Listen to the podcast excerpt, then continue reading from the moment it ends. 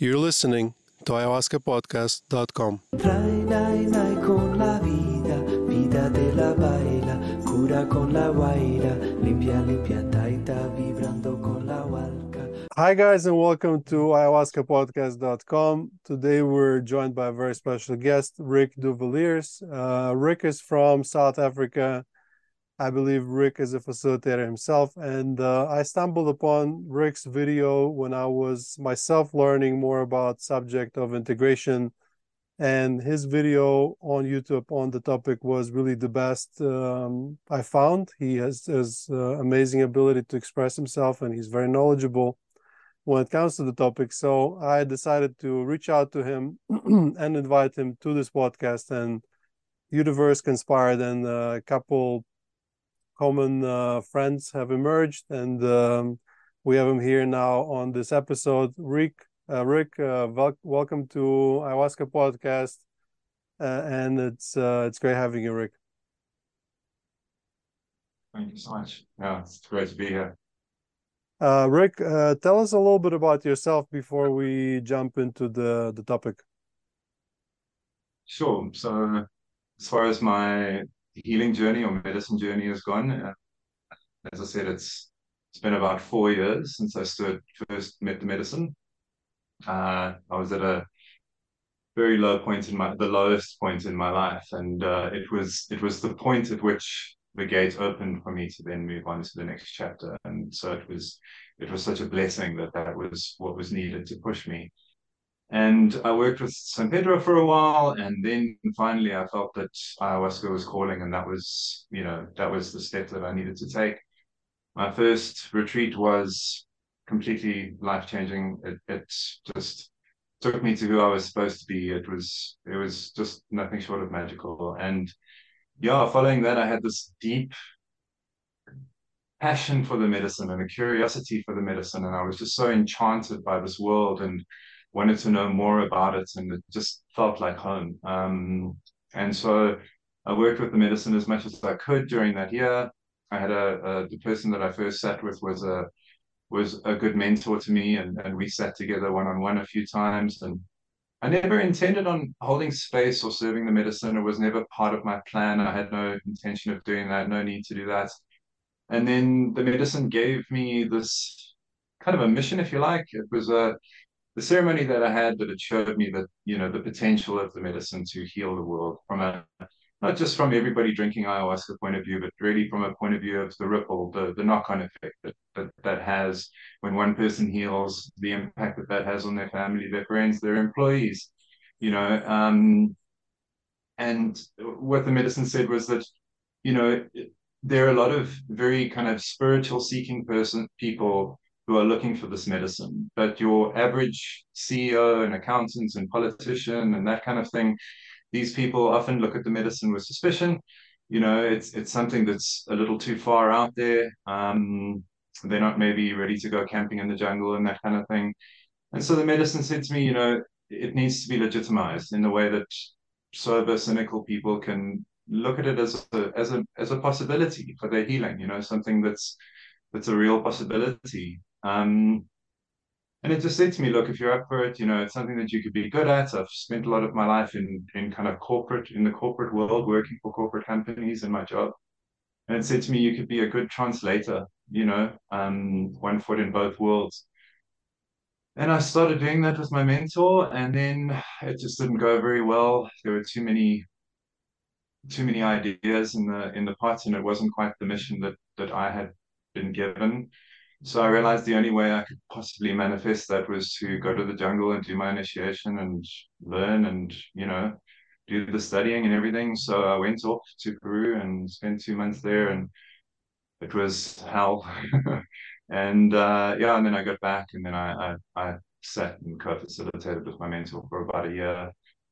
and then eventually started my own retreats and that. And yeah and then that's been about yeah two years or so of doing those retreats. Mm-hmm. so that's basically my my little journey. It's interesting. We have a lot of parallels uh, in our stories because i also first sat with the medicine about a bit more than four years ago. I also never planned to start a retreat. It just kind of happened to me. Also had a calling message in the jungle. And um, since then, basically synchronicity after synchronicity, here we are.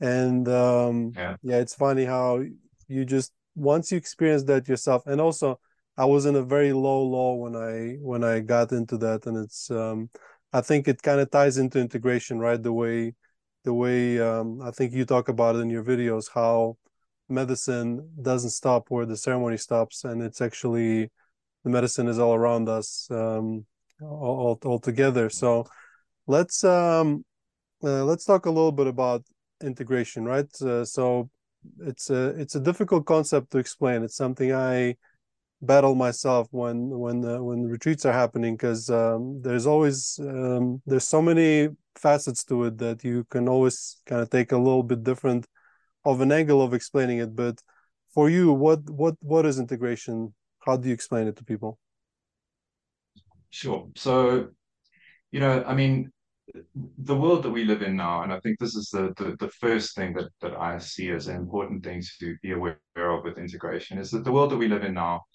is so different from the natural world, you know, in terms of when you are a vulnerable animal living in the forest where your next meal is served by faith and grace, as opposed to the world that we live in where we control everything around us. We control the electricity, the running water, we control everything around us. So there's so much about our lives which is constructed and contrived, and there's a sense of control, and it is everything's cause and effect, and, and all of that, and that breeds a lot of fear. Um, because then what happens if you lose control? You know. Um, so, and then we have our traumas thrown into that, and and and all of that kind of thing. So you've got this whole baggage of life where it's all about this control and very much in the mind and then you have this mystical, deeply spiritual experience. And what this medicine asks of you more than anything else is to have faith. You know, if any, if nothing else, it's it's to it's to go with the flow, to believe in the journey, to let go, to surrender. You know, and this is the the greatest challenge for a lot of you know western minded people coming into the medicine is learning to surrender. It's obviously the the biggest obstacle for everyone in the medicine and it is the gift that the medicine gives you which is the most profound is the ability to surrender into anything that life shows you. But obviously you know old habits die hard and there's so many triggers all around us to try and take control again to try and you know to to fall into fear again. Um so I think by and large, the integration process is on the one hand a trust process. You know, it's about trust and faith. So you have this this you know unbelievable window into the truth, um, and then it just gets tested. You know, every day it goes out there and it gets tested, and the integration process is really about taking those obstacles in your mind or the whole of your mind essentially and trying to quieten that down enough that that that knowledge that understanding that instinct for the truth that you experienced so profoundly in your journey um, can become a part of your life can become the walk that you walk every single day of your life and that you can just manifest that that understanding, that clarity, that peace. You know, I, think that's the crux of the integration process is is is that that faith, that trust, you know, that calm, that peace, that surrender. Um, and yeah, I mean, just to just to go on about, you know, a little bit about what I said in, in the video is that, you know, when people think about surrender, I mean, uh, integration, the, the mistake with integration is I think that you know, just like we tackle every other problem in our lives with our minds, you know, our instinct is always to tackle the problem with our minds.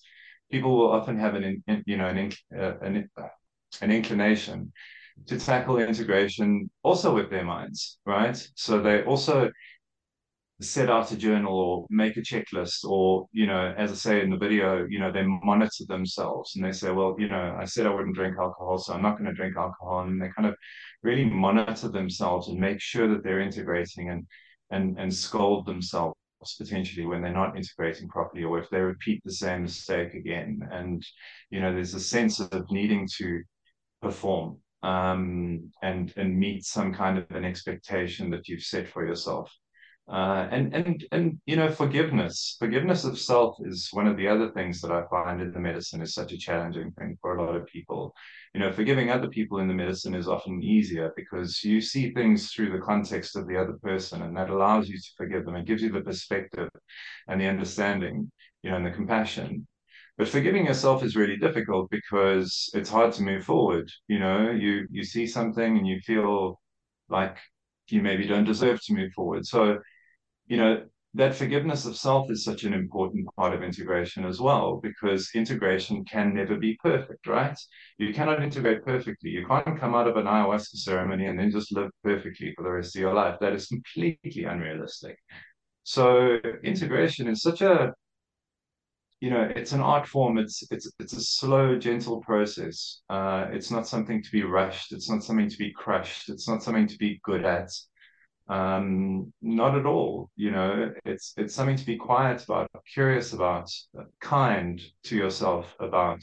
You know, being being like a, a parent to your four-year-old self and giving yourself a break and saying, you know, this is this is my intention is to change. You know, my intention is to manifest this new part of me that I've that I've come back to. Um, but it's not going to be overnight and it's not going to be easy uh, I've got, you know, decades of baggage. Um, and not to mention the other thing, which a lot of people struggle with integration, is the entire circumstance of your life. You've got all those relationships that you have to go back into.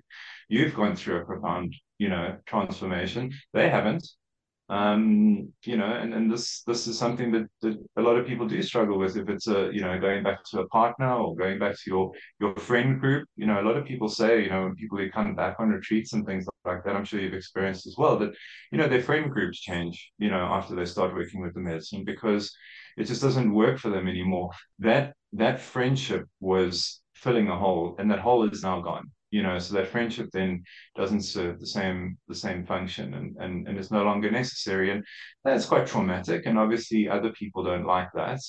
Um, so it's not as easy as just walking out all zen and just going about your business. Everyone else expects you to be a certain person and and shedding your skin so to speak is is troublesome. The world might not always approve of that. Um, so yeah there's so many pitfalls um, but I always say when you're going to go through something hard, the best way to approach it is to acknowledge to yourself first before you start that what you're going to go through is hard.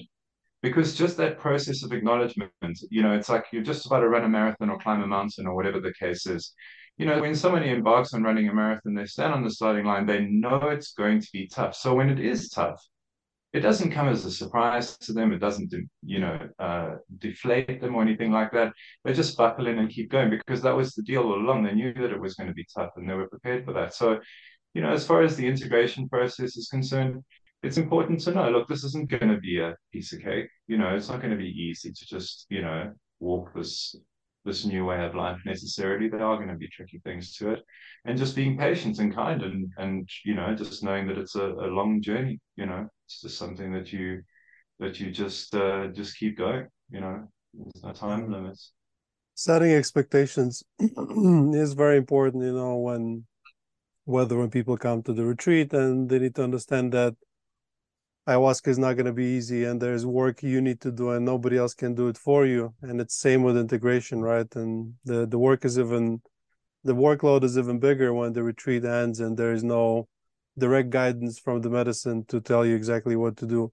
Um, and yeah i do agree with you a lot on on the fact that integration is somewhat of a passive process and you can't really force it too much. Uh, however for example I really thought about integration a lot when when starting the retreat, and I and I try and help people um, to not only understand that topic but also to to remember about. For example, here at, at LaWayra, we we did create a journal, which is an integration journal, but it's kind of like an ability for people to at least recall what happened during the ceremony so they can go back to it mm. and not forget it and then as they as they read their experience over and over again or maybe it's a mix of that and also picking up a journaling practice where they can find time of the day to actually think about stuff uh, and because i th- i think um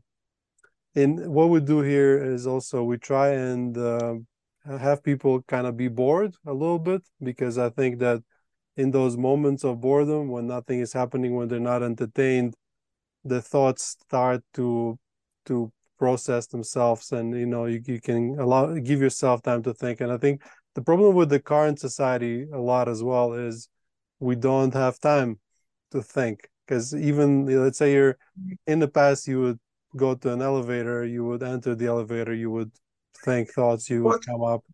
And now is we always have our phones on us. And i think the the worst thing for integration is that smartphone addiction which i myself suffer from especially because you know you have to work so much on your phone to to organize things so my next question to you is what uh um and i know it kind of goes again against your whole philosophy because you do say it's not an active process but what could you recommend people do maybe actively or some kind of tips or tricks that that can help them in that process if that makes any sense?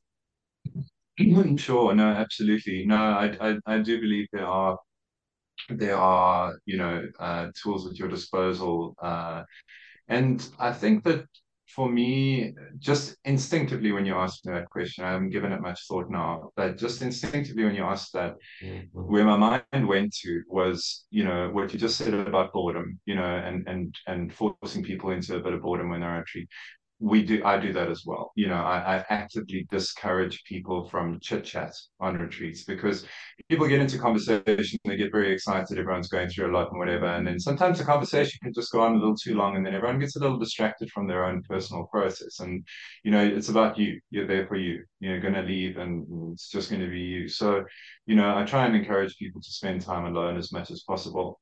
So the the, the whole thing about you know the medicine and, and, and its gift right and and how it gives that gift is this idea of sitting in discomfort right? That's what the medicine does. It, it it puts you into a state of discomfort and you need to surrender to that. And so you learn to to to master discomfort fear pain you know dread guilt uh regrets all these things uh, and sometimes just physical discomfort. Um so you know, all the, the spiritual practices since the dawn of time have heralded discomfort as this pathway, you know, to to to an inner to an inner process, you know, whether it's walking on coals or Christians do Lent and you know, and there's there's fasting and there's there's this and all these different, you know, things. It's it's, it's all about the abstinence and and and and that discomfort. So you know, I would say that if you're struggling with your with your integration process, or if you feel like you need to do something to assist you in your integration process, you know, my instinct would say, do something difficult. You know, do something difficult. Um, put yourself under a bit of pressure. Maybe do do a two day fast or something like that, um, or, or or something along those lines. If if if that's what you need, some people need different things, but you know, and and also things like okay, conversation would be another one that I would say is like a really important thing. So there's probably a laundry list, two foolscap pages long by the time you leave a retreat of things that you should have said to people in your life that you never did, right? You've never had those conversations with them. There's so many people you haven't told them how you feel about them or things that you've done that you maybe feel you want to get off your chest or you know there's there's a thousand difficult uncomfortable conversations just waiting for you. And beyond each one of those conversations is a beautiful and glorious liberation for your soul.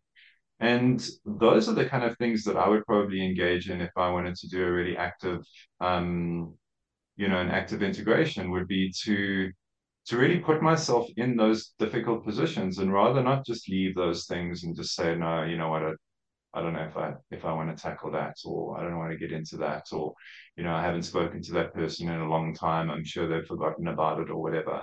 You know that's that's really when you put yourself in that position of vulnerability that'll take you straight back to your ceremony. You know that that being vulnerable is such an integral part of what you need to get to the medicine what the medicine needs you to learn anything from it. And definitely what you should take back into your life. To be to be open, to be vulnerable, to be able to be wrong. You know, uh, these are all things that kind of maintain that humility, uh, and and with that stays the connection. You know, um, so yeah, and I think more communication. You know, uh, real communication, obviously and and yes you know you, you can meditate and and and do all of those things it's funny quite a lot of people ask me on retreats and that you know what kind of practices do i do? You know do i meditate? Do i do yoga? Do i do all this? I suppose people are curious as to know what what what, what a facilitator would do in their own lives. And i always say no i don't really um because for me I, I try and look at life as a meditation you know that every single moment of every single day, you know. Um, and and and I was just saying that it's not for everybody, but I think there's there's a possibility that when you start meditating habitually, what you do is you almost create that same thing where I talk about in the integration video, where it's easy to see the medicine as one world and the real world is a different world, you know, and, and that's a mistake. You've really got to understand that the spirit moves around you all the time in the medicine, out the medicine, it's all the same thing. And so it can be the same thing with these practices like meditation and yoga and all of these things. It can be the same thing where, you know, you sit down to meditate in this harmonious environment and you burn incense or whatever the case is. And then and then when you stand up off your meditation, there is this transition from this sanctuary that you've created, even if it's only in your mind, and then going into the traffic and having someone cut you off or steal your parking or or whatever. So, you know, for me, I, I, I want to be able to whatever I do for my integration, I would want it to be kind of real, you know, like real as in amongst everything else, you know, amongst all the noise. Um, so what I so what I often say to people who ask me that question is I say, well, the kind of meditation I would like to do, and I haven't done it, but I would really love to do it one day, is actually just to go to a very busy mall and go and sit down on the floor in the middle of the mall and close my eyes and meditate there with everyone walking past thinking I'm a complete lunatic, you know, because that's the kind of thing I'm talking about. You know, that that intense discomfort and self-consciousness, the things that you would have to overcome within yourself to find peace while you're sitting there on the floor waiting for security to come and get you, you know, that would teach you so much. It would take you back to that journey, being in that discomfort, having to surrender, having to, you know, overcome all the fear. Um, and and making the peace inside yourself, not having the peace around you already, it's just making the peace for yourself. So yeah, if I was to talk about active integration, it, it would be things like that. It would be things where you're kind of you're exercising those muscles. You're exercising those surrender muscles, if you like. You know, um, kind of putting a bit of pressure on yeah. This is um, this is all true that you're saying. It's just extremely difficult. It's kind of like uh, expertise level uh, kind of um, meditation, right? And uh, this image sure. that you said about you sitting in the mall and uh, meditating, it reminded me there's this uh, Japanese, I believe, practice where there's a monk and he quietly walks through a busy street, and as he takes a step, he rings the bell. That kind of stuff, like where meditation is um, is pretty much your your entire life is meditation. So um, it's interesting that you mentioned that you you tell people at the retreat not to chit chat. I do something similar, but what we do instead of sort of saying uh, don't communicate, I do believe in in talking as a form of integration. However, it has to be deep conversation. So what I what I ask people to do is take off the masks and uh, accept that this is, is a safe space where deep conversation is allowed. And if somebody asks you how are you? in the morning instead of saying okay you say stuff like you know i had a nightmare and it brought this memory about uh, childhood trauma and just go full into it. Um, so what what do you think about that approach? And what do you think about talking as a form of integration specifically one-on-one or maybe in a setting of a word circle or a sharing circle yeah Oh, absolutely. I mean, uh, one of my journeys was actually one of the, the videos on, on, on the channel. You know, one of the journeys I had was about uh, about how are you? The phrase "how are you?" So it was it was funny that you mentioned that. Now it's literally how it came to me in the journey.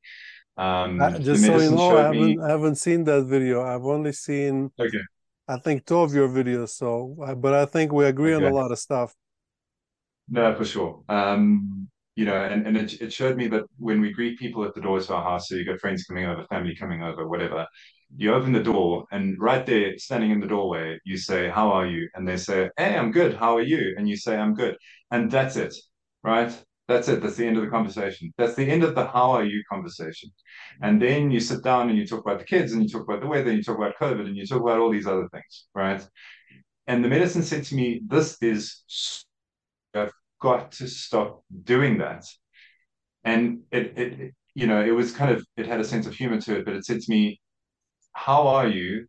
Mustn't be said at the door.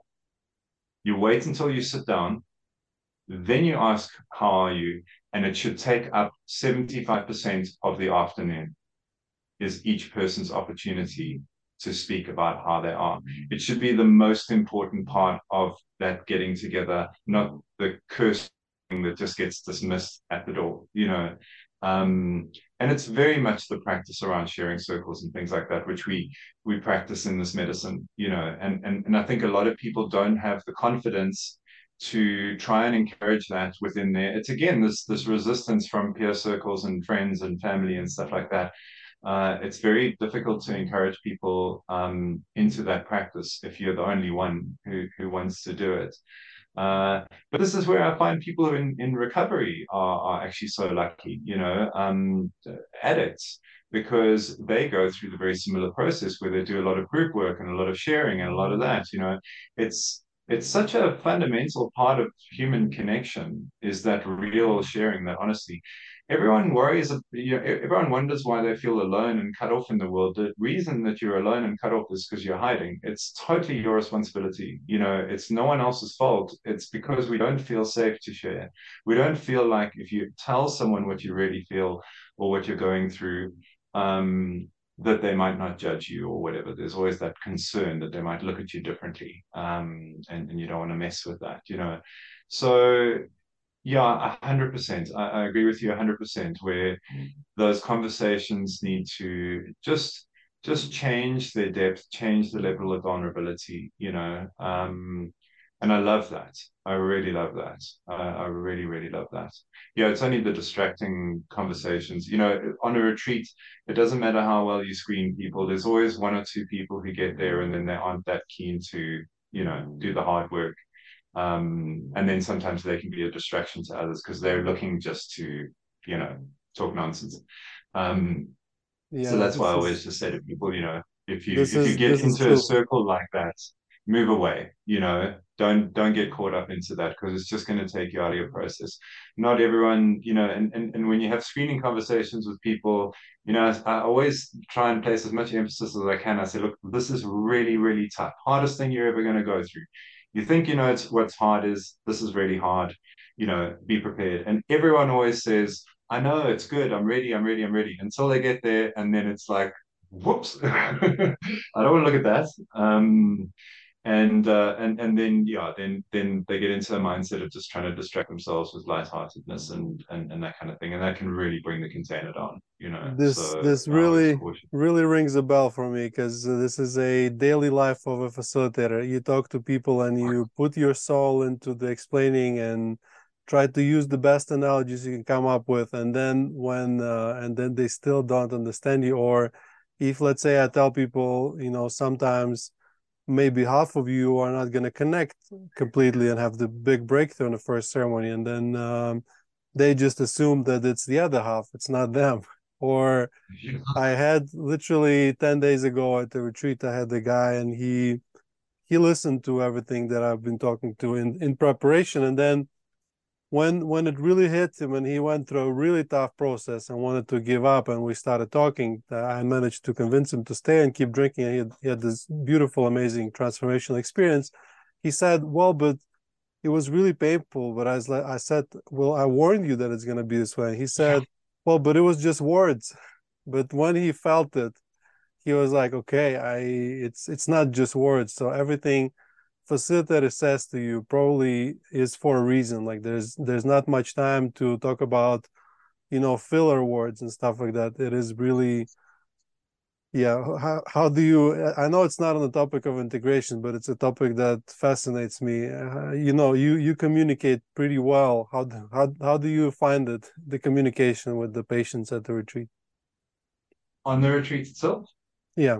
Or just generally yeah i'm, I'm yeah I, i'm i'm i'm quite ruthless um i find that i I I I I push people quite hard. You know, I can be quite strict and um, I'm available to everybody all the time. I love what I've learned. Um, I love speaking. I love speaking about the medicine. I love sharing the medicine. But in terms of how I kind of deal with each person, I will always push exactly whichever button I feel needs to be pushed, and I'll push it hard. You know, um, I don't. I try not to let anyone get away with anything less than their best on a retreat. You know, and if that means triggering their ego or upsetting them or whatever, I had the saying that if something I say pushes you further away from me but closer to God, mission accomplished.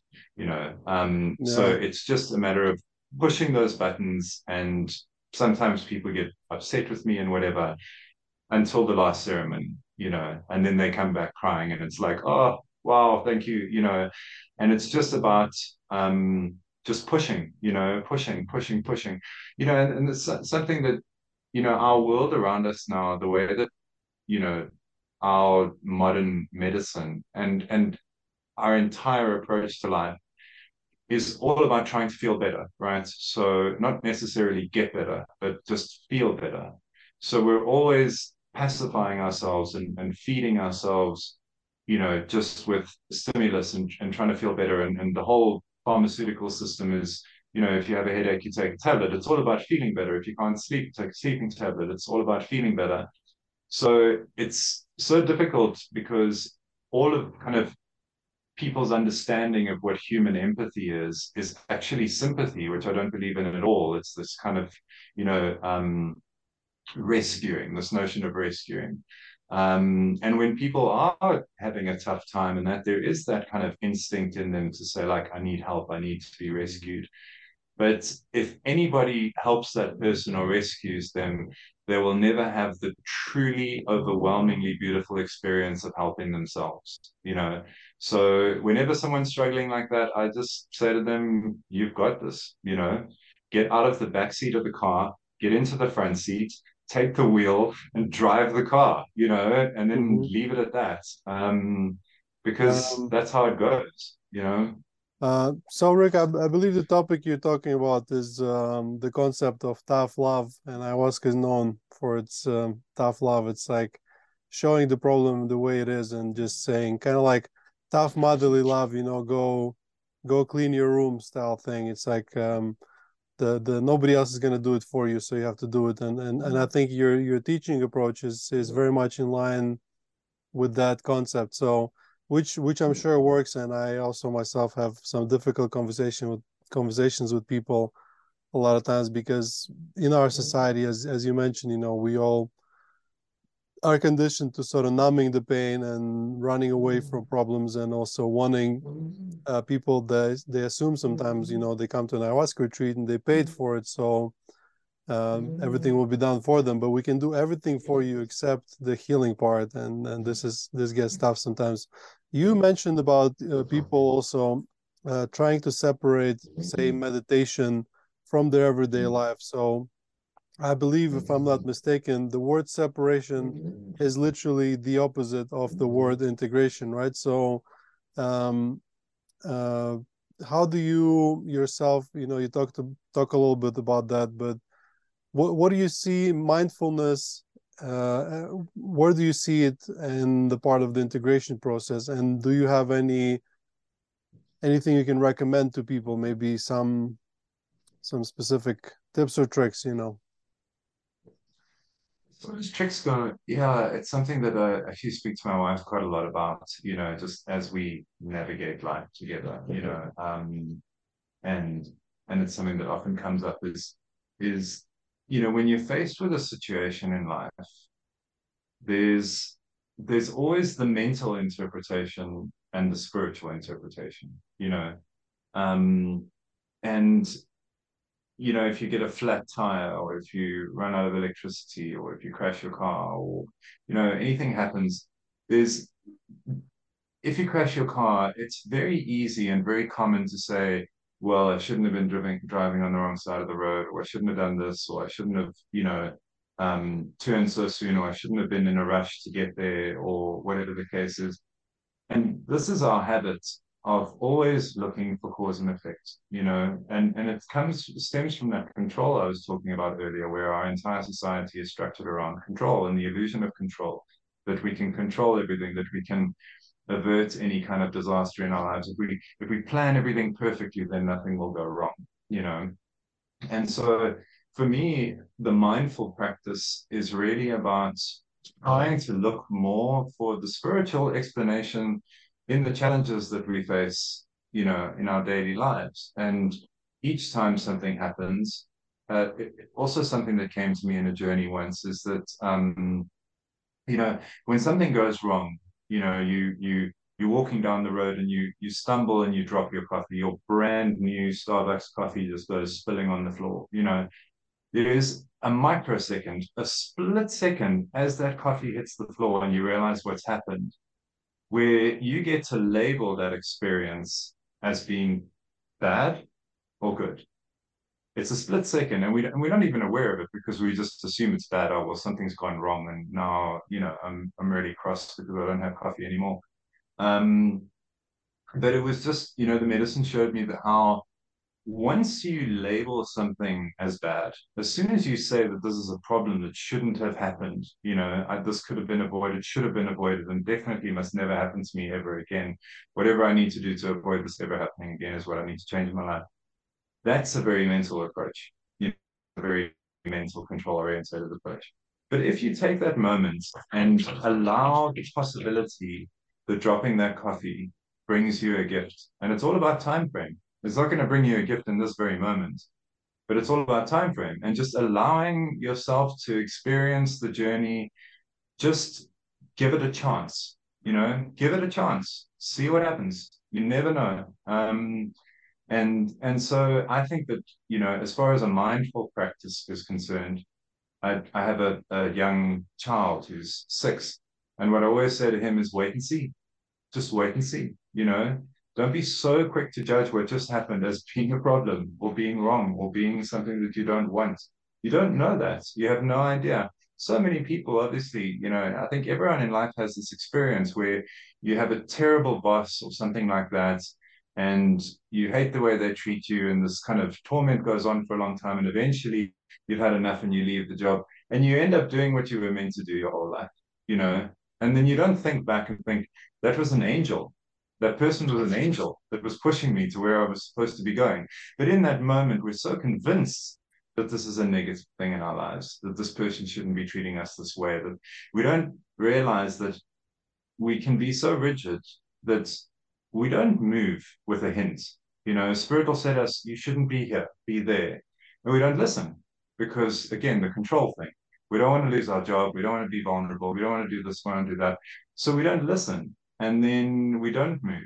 And then, but, you know, the, the, the universe knows what's best for us.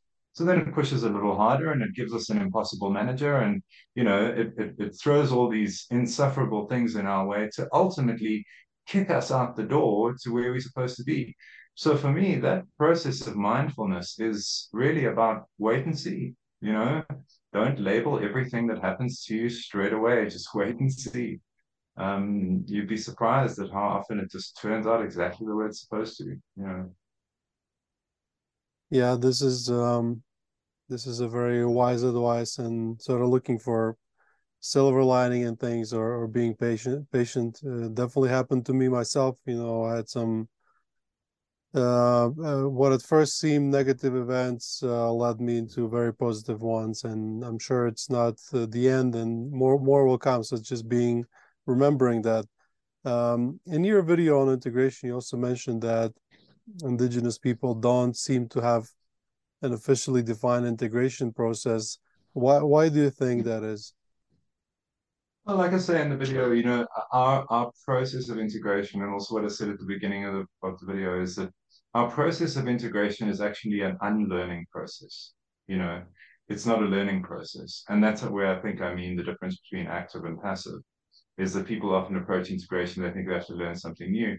It's not learning something new, it's letting go of something that doesn't belong there you know it's a letting go process. It's not a it's not a i'm going to change i'm going to get fit i'm going to stop drinking alcohol. It's it's rather just letting go of the part of you that that does that wants that you know letting go of the feeling that you need that in your life or the feeling that that you can't do without this thing or that thing or or this structure in your life. So you know for the indigenous people again like i was saying about you know an animal that lives in the jungle um, any part of nature, as I say, lives by faith and grace because they don't know when their next meal is coming. You know, um, everything is they're at the mercy of of the beauty of nature. You know, and so the integration process for them, those habits haven't really formed the way that they have for us. You know, um, because they live closely to nature,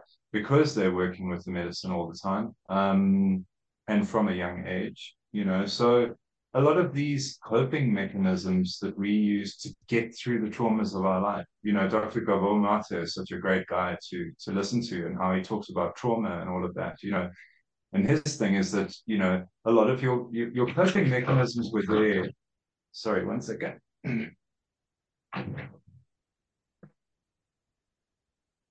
your coping mechanisms are there to protect you as a child, you know, and to protect you and get you through life, you know, and difficult situations in life where you had to survive.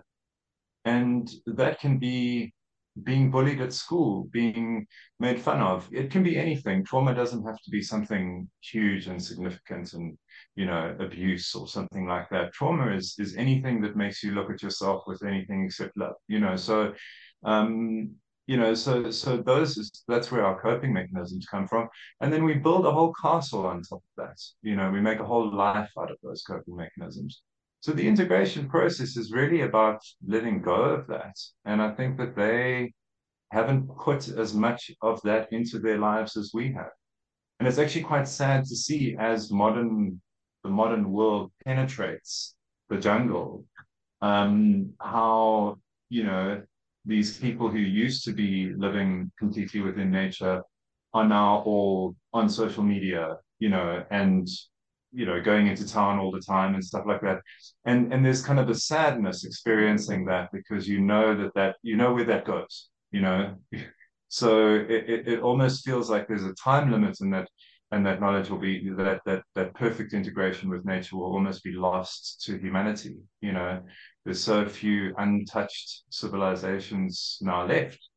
Um, and I think this is a very important part of, you know, kind of where you and I sit is trying to keep this alive um, at all costs, you know, um, and and and studying it and, and respecting and honoring it and you know and and and, and trying to carry it forward, you know. Um, so yeah, so I think the integration process is really just a, a, a consequence of our modern mind, really, our civilized mind, if you want to call it that.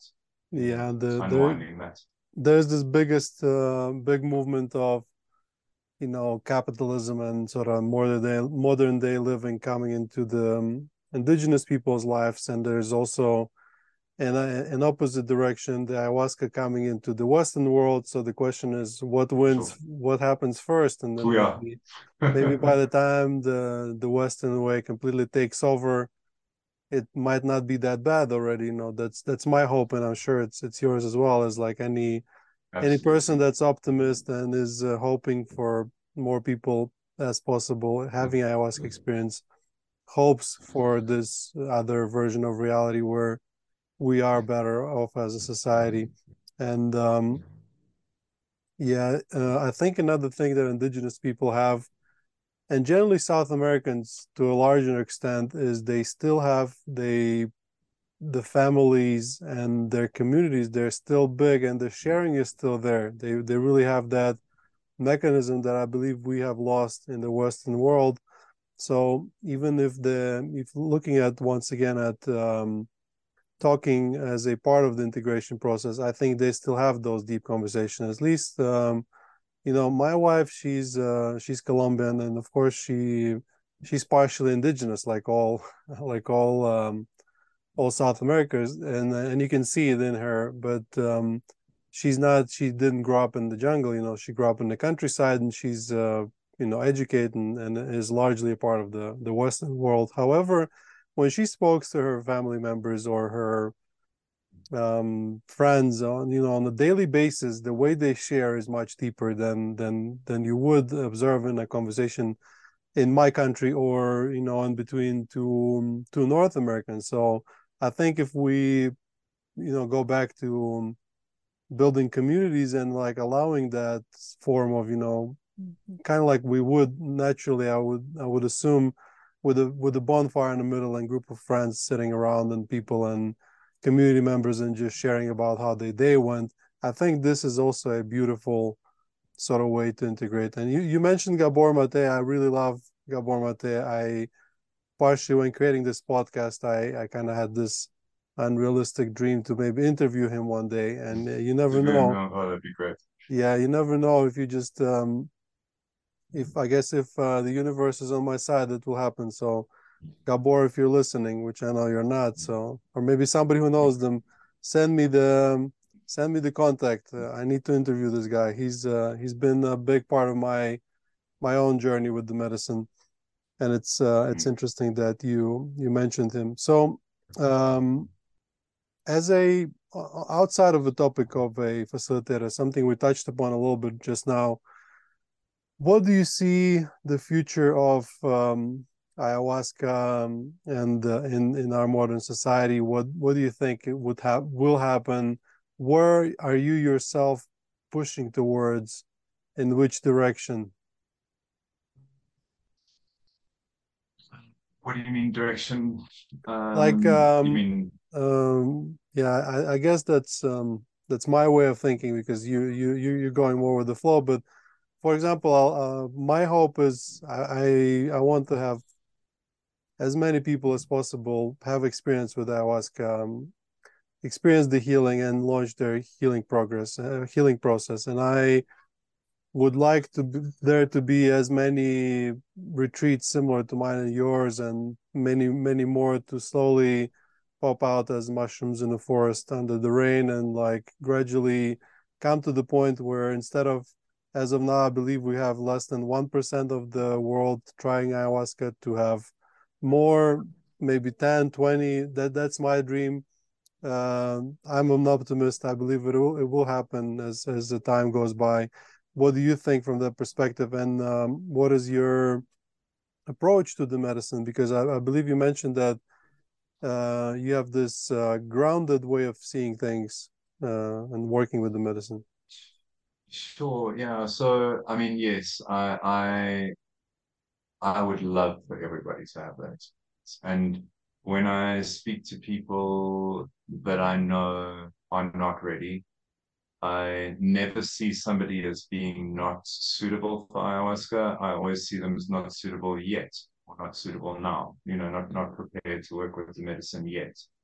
Um, there must be a question before the answer can emerge. You know, so that person needs to get to that place where they're willing to listen.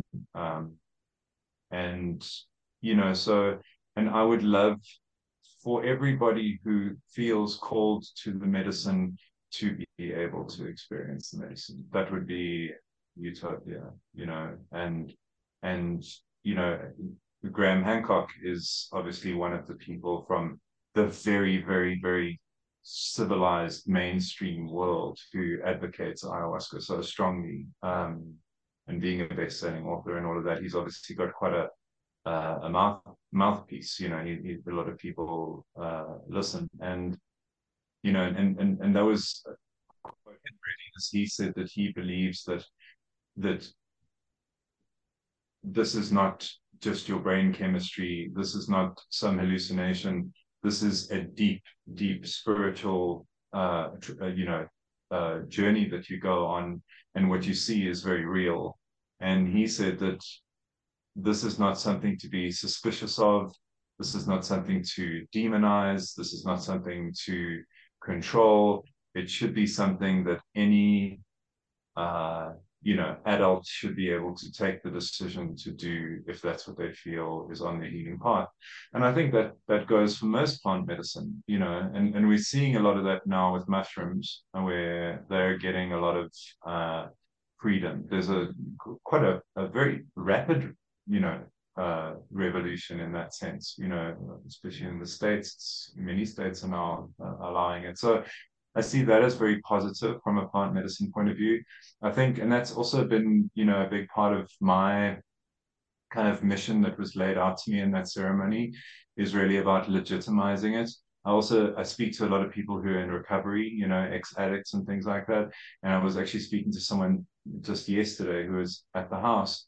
And um, and I said to her, you know, we should we should consider working with plant medicine. She's willing to ready to work and whatever. And she said, Well, I'm not sure if it's okay if I'm taking a substance and maybe I should speak to my sponsor about that. And you know, I, I appreciate that that's the box that the world has put these things into. Anything that alters your consciousness is now considered a drug, which is something that can be abused. Um, I can't imagine anyone abusing ayahuasca. but the, the, the drug's not the thing that would be abused. You would you would regret that so terribly, and and yeah. there's there's nothing fun about it. It's not the kind of thing you do to run away from your problems. The best not. thing the best you thing know, to so happen I, to an addict is to try and abuse ayahuasca because you'll no longer be an addict. For sure. Yeah, no, no, no. You'll you'll learn your lesson real quick.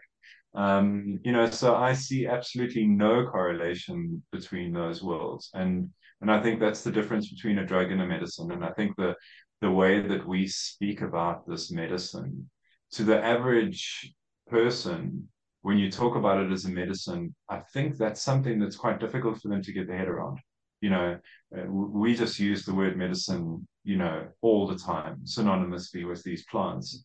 And I think that there's a there's a degree of resistance there that they don't really kind of maybe believe that 100% and then maybe think that we're just you know, sugarcoating what's actually a drug, you know, um, mm-hmm. because that's the simple view on things. If it alters your consciousness, it's a drug and it's dangerous and you might get into trouble with it and all of this kind of jazz. So unfortunately, we've got a, a legacy of that, you know, thanks to the war on drugs and, and, and thanks to all of that stuff where everything's just been piled into that box. But with marijuana being rapidly, you know, it's exploded everywhere all over the world. And now mushrooms are going through a similar kind of a a rebirth um, from a legal perspective. I'm really hoping that, you know, San Pedro will go through the same thing, ayahuasca will go through the same thing. And slowly but surely, people will start to realize and governments will start to realize that these things heal you, you know, and it's for the betterment of society. And, you know, but obviously there's a lot of, you know, there's a lot of strings being pulled everywhere that, you know, it's, it's, it's a difficult process. But as far as I'm concerned, and I, I, think you probably feel the same, is you do what you can with what's in front of you. You know, um, I just keep trying as hard as I can within my environment and hope that that makes a difference. You know. Um, yeah, I hope I, I hope, hope for the that. same thing. I hope for the same thing that the world slowly rebrands the um, these medicines to to from drug to the medicine and uh, responsibly so meaning in a controlled setting people will experience their healing to eventually ceremony. where ceremony where the better world can exist. May i'm i'm i'm even open to the to the medical therapeutic setting but it has to it has to maintain some side of the ceremony because if you take the ceremony away from ayahuasca is like taking roots off the tree the tree will then rot and yeah. Absolutely. Yeah. this is what concerns me is that you know there's some research being done uh, and and i appreciate that the scientific community is looking at at some of these plants.